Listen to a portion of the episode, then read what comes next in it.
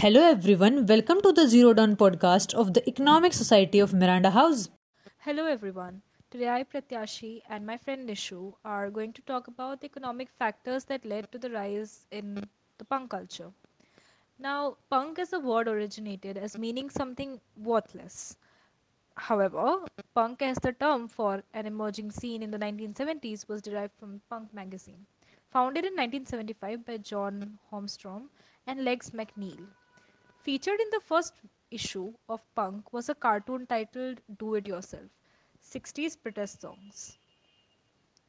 The emergence of punk as a movement rooted from rampant dissatisfaction that embroiled in the youth of the country because of a prevalence of a crushing recession during which more than a million people were out of work and the inflation rate rose to above 18% during the 1960s 70s in England.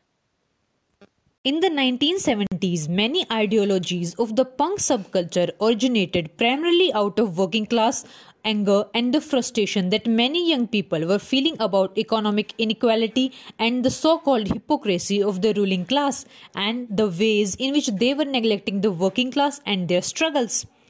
As a result, punk culture at its conception was largely concerned with the topics such as anti consumerism, anti authoritism, gender and racial equality, health rights, and free thought.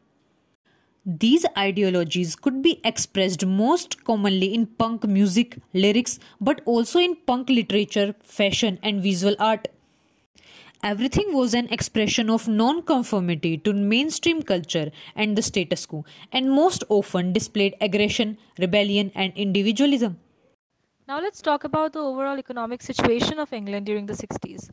With unemployment exceeding over 560,000, the highest level in 27 years, a shaky balance of payment situation with the United States standing by for another pound propping operation, devaluation of the pound, and finally, problems in Hong Kong, Aden, and Rhodesia. United Kingdom was caught up in a grim economic situation during the 1960s and 70s. With devaluation of pound, unemployment was at an all-time high and gave rise to popular public dissatisfaction with the Labour government. With declining trade since 1951, the balance of payment situation was also dwindling. In Eastern Europe, high energy costs, scarce raw materials, and lack of investment in capital had halted the rapid economic growth of the early 1970s. Most notable in the Soviet Union, was the inability of the government to meet increasingly sophisticated consumer needs, and these contributed to a feeling of restriction and entrapment amongst the Eastern European youth. Now, let's talk about the expression of economic distress through art. Music played an integral role in changing identities of the youth. In 1945, there were probably a few hundred jukeboxes in the country, but by 1958, there were an estimated 13,000. Yes, you heard it right, it's 13,000. As music became considerably more available to the masses, the significance of its role in shaping culture, society, and also reflecting in popular sentiments. The Damned's New Rose was considered to be one of the first UK punk records, released in October 1976. Sex Pistols and the band's records such as Anarchy in the UK in 1976 and God Save the Queen 1977 that provoked controversy and distinguished punk as an overtly politicized youth culture was one of the pioneer turns in the emergence of punk culture. Punk bands such as the Gang of Four, Green Day took a jab at cautioning related to the consumption and gender relations. Now let's talk about the reasons why punk garnered such popularity in the first place. Punk is often described as a working class subculture for a reason. It was a movement of and for those without money and privilege made pessimistic by a possibility of broken promises of progress, as illustrated by the lyrics of punk rock. Revealed in these lyrics are several characteristics typical of how the punk scene viewed the economy. For most, is the anger and the sense of being wronged. After all, the parents of punk's generation, while children during the war, came of age and developed their financial independence in post World War II Britain, an era distinguished by idealism, and continually better standards of living. Yet, the next generation was unable to access the advantages of their parents. In fact, they could not even get a job. This contributed to a general feeling that the youth of the 70s had not been given what they felt they were owed, including financial security and opportunity. A living, basically.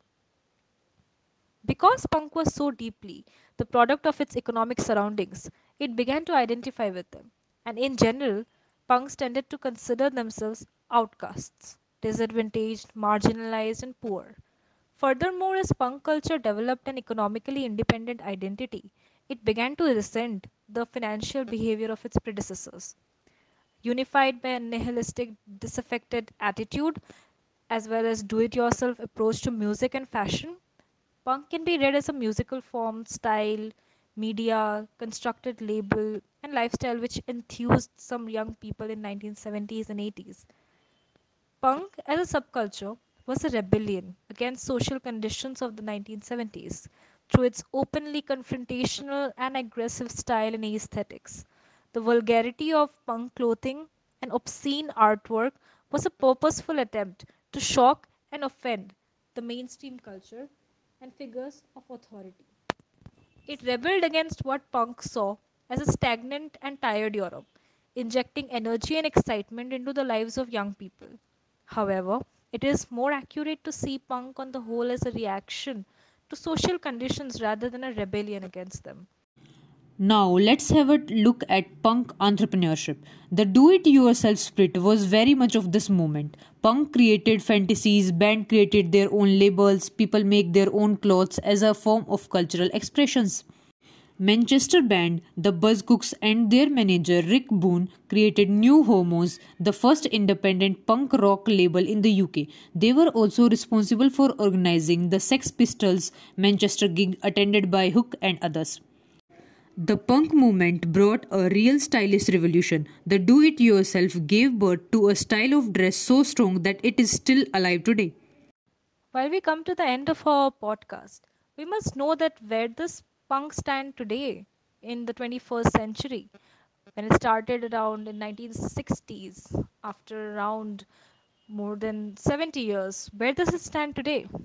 Over the years, punk made such an enduring impact on the world we live in today th- that there are still people that continue to classify themselves by the punk style even today.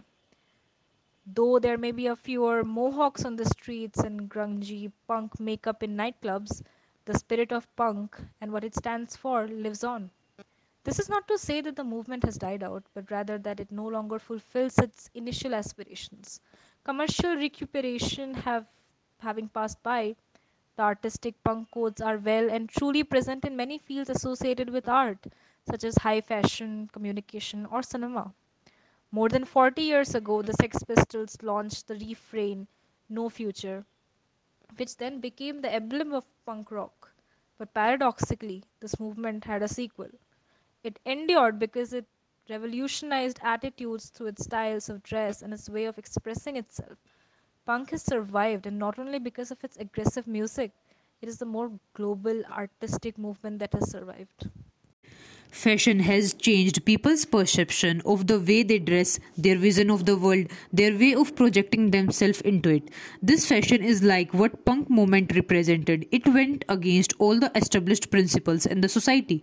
It is a fashion that didn't start in design studios but developed in the street and went up to the designers. Punk fashion challenged the established codes because it provoked, uglized, and challenged. Today it has become a norm. Paradoxically, the promoters of the punk wanted to abolish traditions and created one. Thank you so much for tuning in and listening to us. We will be back really soon with an another podcast. Till then, stay safe, stay enlightened. Thank you.